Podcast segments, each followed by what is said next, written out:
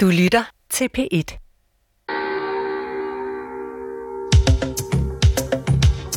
Min stefar har inviteret mig med i biografen og se Princes koncertfilm Tonight fra hans album Sign of the Times. I mørket ser jeg lyset. Men vi har også røget en lille joint inden.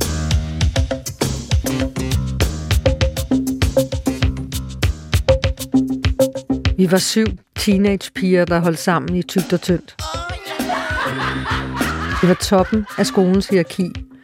Men bag den overskudsagtige facade var vi også destruktive. Vi brød rigtig mange grænser. I dag er vi sidst i fyrrerne, og vi ses stadig. Ekstremt intens og springfarligt. Og det ender oftest med, at vi alle sammen bliver alt for fulde. Og der bliver råbt utrolig højt. Uden nogen fortalt ordentligt sammen eller vist, hvem de er i dag. Men hvorfor har vi opdyrket den her venindekultur? Og kan man ændre på mønstre, som har eksisteret i mere end fireogtredive år? Sidst jeg samlede pigerne, fik jeg slet ikke svar på mine spørgsmål.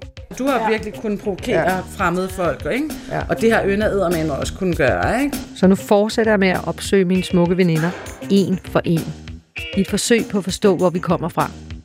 Og så har jeg Anne med på sidelinjen som en slags rådgiver, fordi hun er jo blevet en anerkendt psykolog. Jeg hedder Sara Vold, og det her er andet afsnit af fire i serien Min smukke veninder. Her med underoverskriften Selvdestruktionen starter. Der er gået fire år, og vi er i nitten halvfems.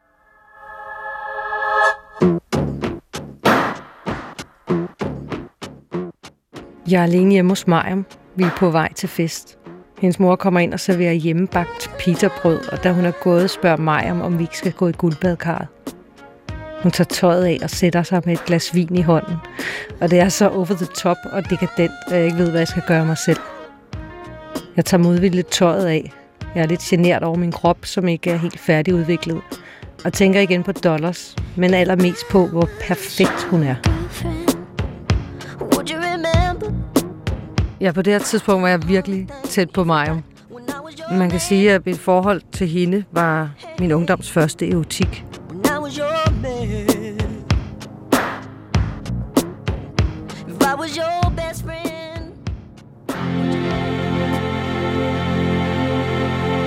Jeg er flyttet mentalt hjemmefra, og jeg bliver voldsomt irriteret, når min mor spørger ind til mit liv.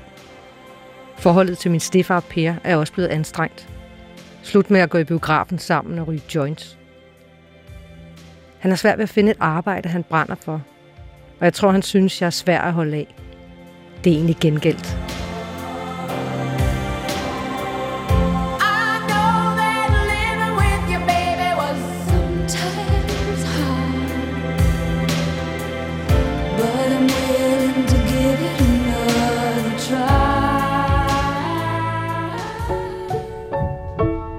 Mig og mine smukke veninder ser hinanden hver dag. Vi pjekker fra skole så meget som overhovedet muligt, og de fleste nætter så sover jeg hos Jen eller Mariam. Mariam siger, hun har det svært, men jeg kan ikke rigtig mærke det, selvom jeg godt kan se de mange snittemærker på hendes arm. Men jeg er kommet mig over den største benovelse over Mariams pragtvilla. Poolen, guldbadværelset og alle værelserne, fordi der er nemlig også noget uhyggeligt ved det hele. Familien siger, det spøger, og husets tidligere ejer, Mark og Drejer, går rundt i gangene om natten. Så de sover alle sammen i samme seng, når Mariams far er ude på en af sine mange forretningsrejser. Men når jeg sover hos Mariam, så tør vi godt sove på hendes værelse med det bløde, cremefarvede væg-til-væg-tæppe. Jeg sover uroligt, men det gør Mariam ikke.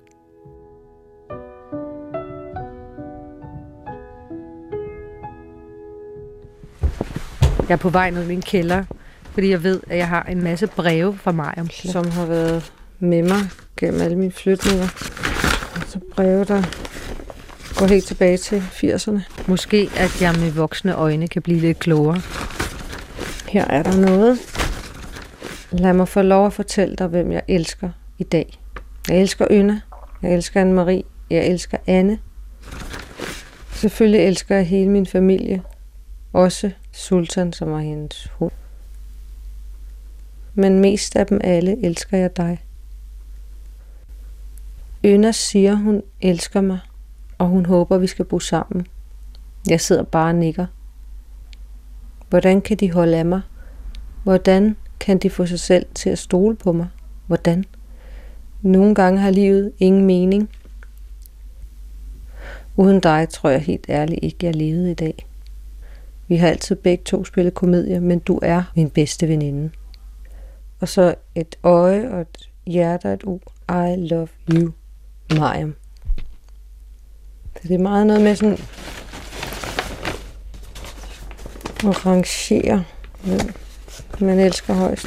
Det gør jeg sikkert også. Jeg ved det ikke, men...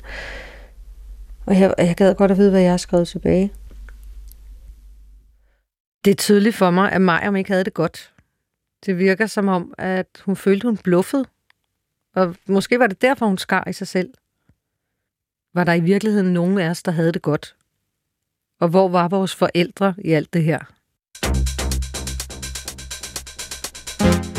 Vi er begyndt at ryge meget hash.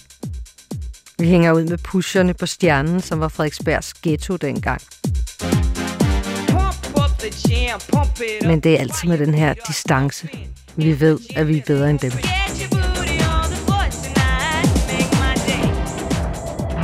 Jeg begynder at få paranoia, når jeg er røget. Så føler jeg, at jeg ser alt, men det jeg ser er ikke gode ting.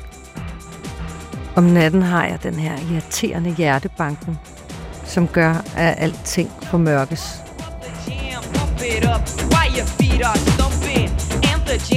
Men meget af tiden er det også bare vildt sjovt. Altså, vi lever i en slags forvrænget virkelighed, hvor vi er bedre og sjovere end alle andre. Vi hænger ud på offentlige toiletter, hvor vi i timevis kan have grineren over en pind, vi har fundet på jorden.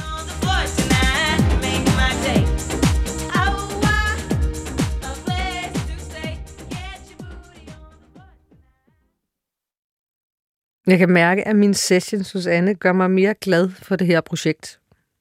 Der er sket en udvikling. Jeg føler mig stærkere.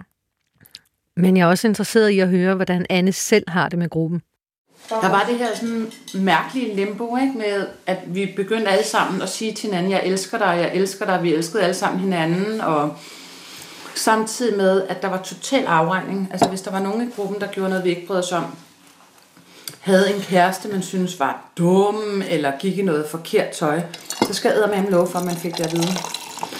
Og det skabte helt klart noget utryghed i mig. Du følte altså en eller anden utilstrækkelighed også? Mm. Hvorfor? Altså... Jeg følte mig jo egentlig bare ret kedelig. Altså, man kan sige, at Yna var en pige, der gik i klasse med min storebror, og, og jeg følte mig bare som hende der Anne. Det er også på et tidspunkt blevet sagt, Anne, du er jo bare Thomas' lillesøster. Så, så jeg synes ikke, at der var ikke noget, jeg havde gjort, der ligesom havde optaget mig i gruppen. Altså, jeg tror tit, jeg har tænkt, jeg er jo bare en del af gruppen, fordi mere man ved ikke, hvordan jeg, man skal få Anne ud af gruppen. Hun bliver ligesom nødt til at være der, fordi hun er på portalen i forhold til, der kan man være hjemme, og det er også godt at have en Anne og hendes familie, hvis det er, man mangler et sted at sove, eller hvis man bliver gravid. Så, så jeg tror ikke, jeg har følt det som sådan, at jeg har været sådan aktivt tilvalg i gruppen, og det har da gjort, at jeg i mange år har tænkt, hvad fanden er det, jeg bidrager med i gruppen? Hvorfor er det, de vil være sammen med mig?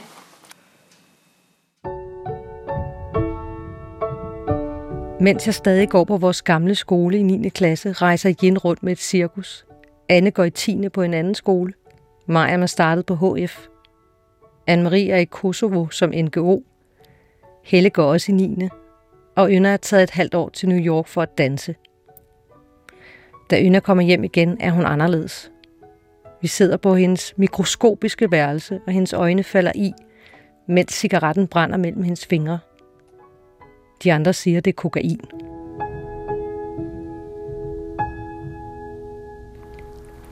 Yna er flyttet ud i et kolonihavehus i Ballerup. Jeg inviterer mig selv derud. Et par dage inden jeg skal besøge hende, ringer hun og advarer mig om, at hun lige er gået ned med flaget. Men jeg er heldigvis alligevel velkommen. Det jeg gerne vil snakke med Yna om, det er jo Ynas oplevelse af det her med at blive vildere og vildere. Og hun er jo... har været øhm, central i det der med at feste.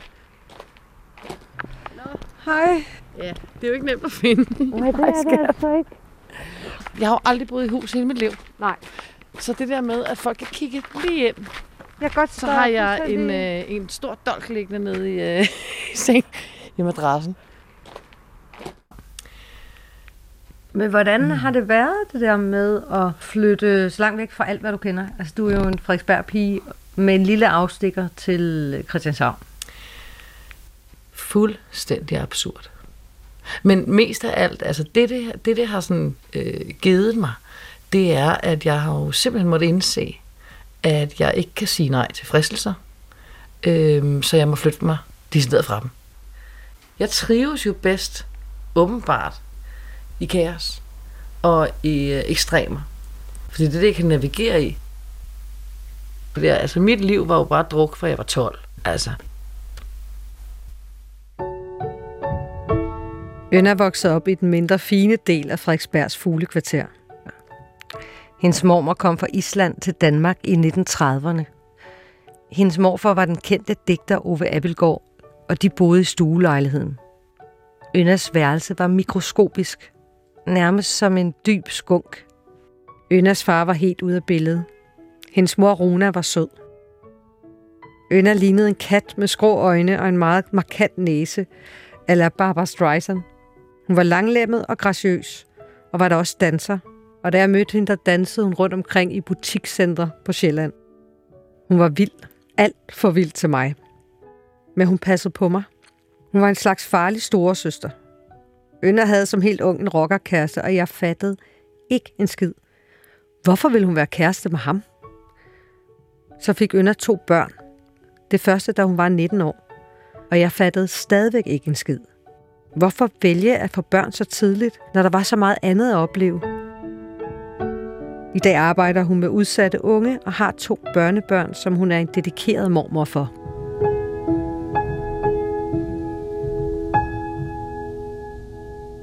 Altså, jeg har jo levet et så langt liv og har været så destruktiv. Og ikke at undskylde andre folk, der har udsat mig for overgreb. Men jeg har i hvert fald været udsat for det rigtig mange gange. Og meget alvorlige overgreb. Og det gjorde, jeg fuldstændig kollapset. Og for første gang faktisk i mit liv, i en alder af seksogfyrre, finder ud af, at øh, hmm, det kan være, jeg skal stoppe lidt op. Og faktisk først lige for et par dage siden, ellers havde vi ikke siddet her i dag faktisk, kunne finde ud af, at øh, det skal jeg tage mig af. Og jeg skal finde ud af at gøre noget andet. Det er så godt, at Yna er begyndt at se nærmere på de her overgreb. Hun er det mest tapre og stolte menneske, jeg kender. Men selv hun har brug for at se tilbage og ændre mønster. Yna har dog aldrig set venindegruppen som problematisk. Der var en grund til, at vi mødtes mm. og connected. Jamen, det er heller ikke. Vi ville på en eller anden måde været nogle ødelagte. Vi kunne sjæl. aldrig øh, have været et bedre selskab i den der øh, det rot.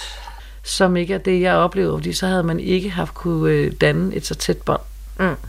Det var meget mere end det. Ja. Altså, vi kunne sagtens være sammen og dyrke noget andet. Og jeg husker, at jeg bliver gravid, men jeg er jo, ingen, jeg er jo fandme teenager. Ikke? Altså, der var også noget samhørighed omkring det, og vi sidder og spiller kort hele natten og drikker kamillete, og så bliver Jen gravid. Og, altså, det er ikke kun alkohol og sprutten der, der, og festerne, der connectede os. Men alligevel er hun i gang med at bryde sine egne mønstre. Hun prøver tydeligvis at finde sit rigtige selv, men kommer det selv så til at passe ind i gruppen? Et af de mønstre, jeg oplever, er, at vi ikke rigtig ser hinandens udvikling. Vi vil gerne fastholde hinanden i det grænseløse og endda selvskadende. Det er det, vi kender. Vi lapper det i os, når nogen fortæller om at dumme sig eller smadre noget godt. Vi synes simpelthen, det er pisse sjovt. Og øhm, ja, det kan det altså også godt være. Jeg er seksten år. Jeg bliver oftere og oftere blackout-fuld. Jeg har stoppet med at ryge hash på grund af min angst for at få paranoia. De andre er på deres tredje eller fjerde kæreste, og jeg har stadigvæk ikke haft en. Måske fordi jeg har komplekser over min krop, som ikke passer ind i tidens skønhedsideal. Store bryster, smalle hofter og lange ben. Min mor siger, at min stefar er maniodepressiv. Jeg er ikke sikker på, at jeg ved, hvad det betyder. Og jeg ved endnu ikke, hvad det kommer til at indebære.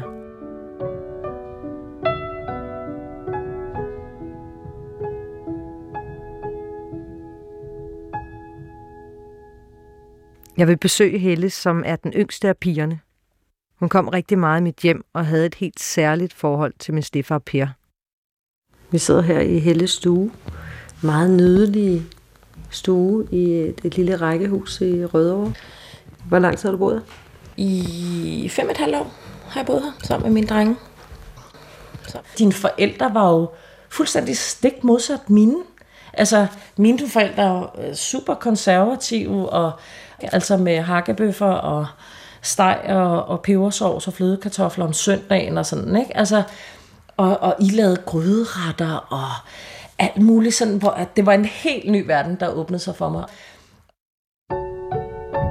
Helles papfar Søren var en nationalromantiker og ret streng, men også interesseret i, hvem vi så var. Han elskede at lege med modeltog nede i kælderen. Helles mor kunne være meget kærlig, for så pludselig at vende på en tallerken og begynde at skælde ud. Helle var underlagt strenge huslige regler og skulle hele tiden gøre rent. Som barn havde Helle kraftigt overbid. Da jeg mødte hende, talte hun også altid om sig selv som mindre klog. Overbidet blev reguleret af en bøjle, og pludselig fik Helle også en meget smuk krop. Nu var hun hot. Hun gik fra at være i bunden af hierarkiet til at blive street smart og en del af in-crowden på diskotek Daddy's Dance Hall.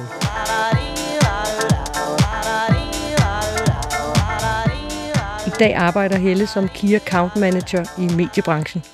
Altså Per, din, din stefar der, altså ham... Øh... Hvad, hvad, hvad, hvad var det, I to havde? Jamen det ved jeg simpelthen ikke. Jeg kan godt huske, altså... det var meget hjerteligt. Altså, det var ja, sådan... ja.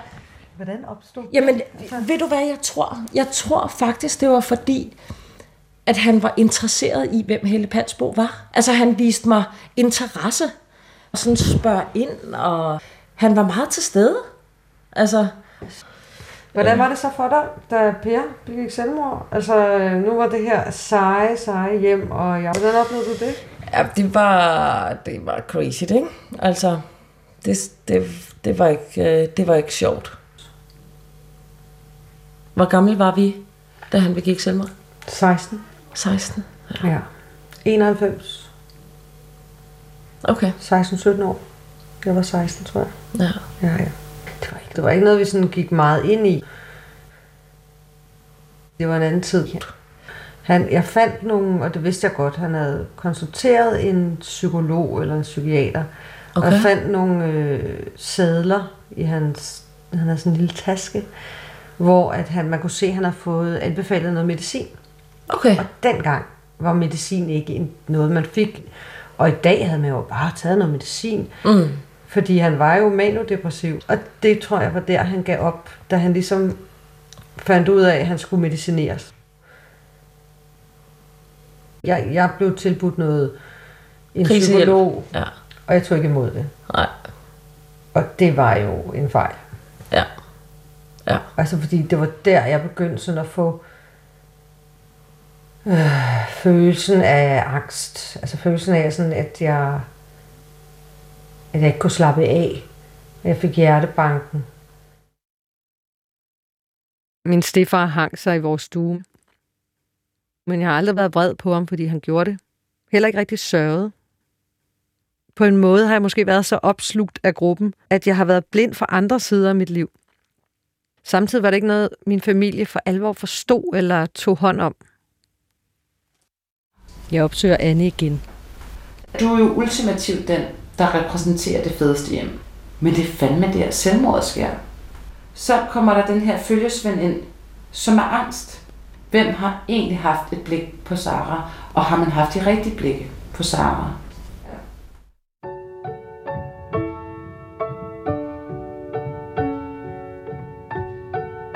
Jeg ligger på en futon i et bofællesskab på Nørrebro og har hjertebanken. Vi er lige gået ud af gymnasiet, det vil sige, jeg er droppet ud af anden G. I et af værelserne ligger Mariam og visker med sin kæreste. I et andet værelse, som er smagfuldt indrettet med friske blomster og antikke møbler, sidder Anne-Marie og drikker rødvin med sin kæreste, som er fotograf. Mit værelse er lejlighedens største, næsten tres kvadratmeter. Vi trak lod. Mit elskede fjernsyn er i stuen. Men jeg tør ikke gå derind af frygt for at møde Christian, Mariams kæreste. Jeg er nemlig forelsket i ham. Han er anderledes end hendes andre kærester. Han spiller et grungeband og har langt sort hår. Han er så meget min type. Måske også hans type. Tempted by your weak resistance. Noget af det, jeg gerne vil tale med Anne om i mine sessions, er min forelskelse i Christian. Var det det, der drev Mariam væk? It's so nice to see your smiling face again. Jeg følte mig beslægtet her, ja, på en eller anden måde, som jeg ikke havde gjort med de drenge, der havde været i vores liv, ja, tidligere. Ja.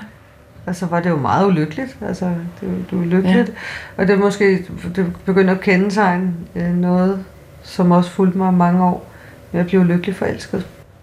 Men jo også interessant på den der måde, at det der sådan med, når du fortæller om dit billede af Mariam, eller sådan, hvordan du sådan sætter hende op på en pedestal, og virkelig er meget fascineret af hende, og det kan jeg sagtens genkende, det er jeg jo også. Men virkelig, at hun har mange af de ting, du selv efterlyser hos dig selv, ikke? Så er det jo meget interessant, at du overhovedet tør positionere dig selv i den situation, hvor I bliver hinandens rivaler. Det er mit urbehov for at være bedre end Mariam. Ja, det er det. Ikke? Og hvordan gik det med det? Gik ikke så godt. Hvad synes Christian om det? Nå jo, altså Christian, nu skal jeg jo ikke øh, sige noget, som jeg ikke øh, har fået bekræftet, men jeg ved, han han udviklede nogle følelser af en eller anden art. Og det var også noget, Mariam sagde, at fordi at vi boede sammen og kom så tæt på hinanden. Så du men, fik hende? Nej. Du fik hende ned med nakken? Det følte jeg ikke, jeg gjorde. Men et eller andet sted, jo.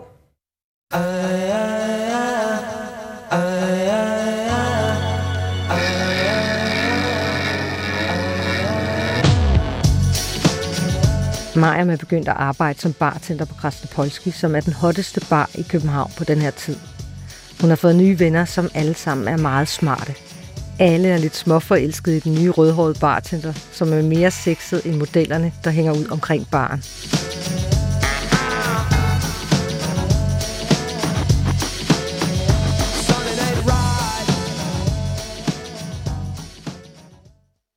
Min beundring for Mariam er ikke helt så næsegro som før. Hun er tit i dårlig humør, og det påvirker os alle sammen i bofællesskabet. Mariam vil ikke længere bo sammen med mig og Anne-Marie, så bofællesskabet bliver opløst. Jeg får min egen lejlighed på Frederiksberg.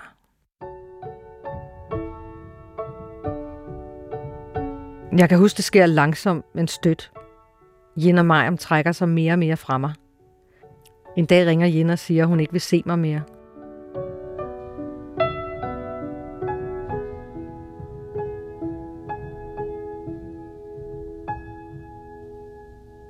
Jens mor er blevet syg af kræft.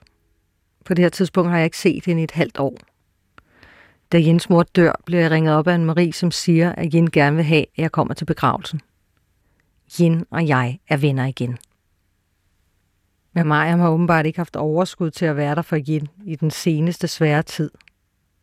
Hun kommer alligevel til begravelsen, men holder sig på afstand. Jeg synes ikke længere, at det er fryd, at hende og Jen har en krise. Telefonen ringer. Det er Mariam. Hun vil ikke se mig mere. For første gang siger jeg hende imod.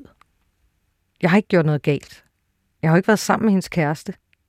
Jeg smækker røret på.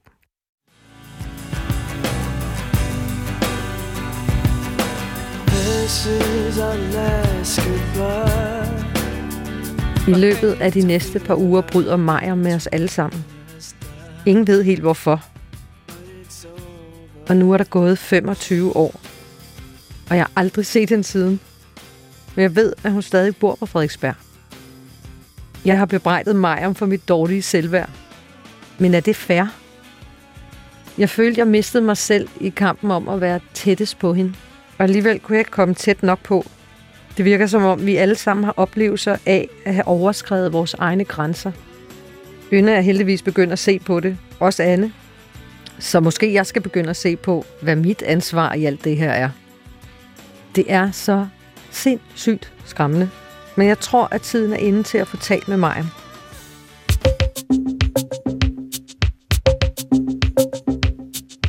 Og nu mangler jeg stadigvæk at tale med Jen og Anne-Marie. De sidste to af mine smukke veninder. Og efter det er det min plan at samle alle og konfrontere dem med, at jeg ser et behov for nye mønstre. Og jeg ikke er den eneste. Jeg hedder Sara Vold. Torben Brandt har produceret, og Ida Holten Ebbesen er redaktør. Lyt med i næste og tredje afsnit af Mine Smukke Veninder med underoverskriften Vejen til Indre Ro, hvor vi ryger ud i en krise, som synes større og mere uløselig end nogensinde, og hvor jeg forsøger at tage kontakt til Mariam.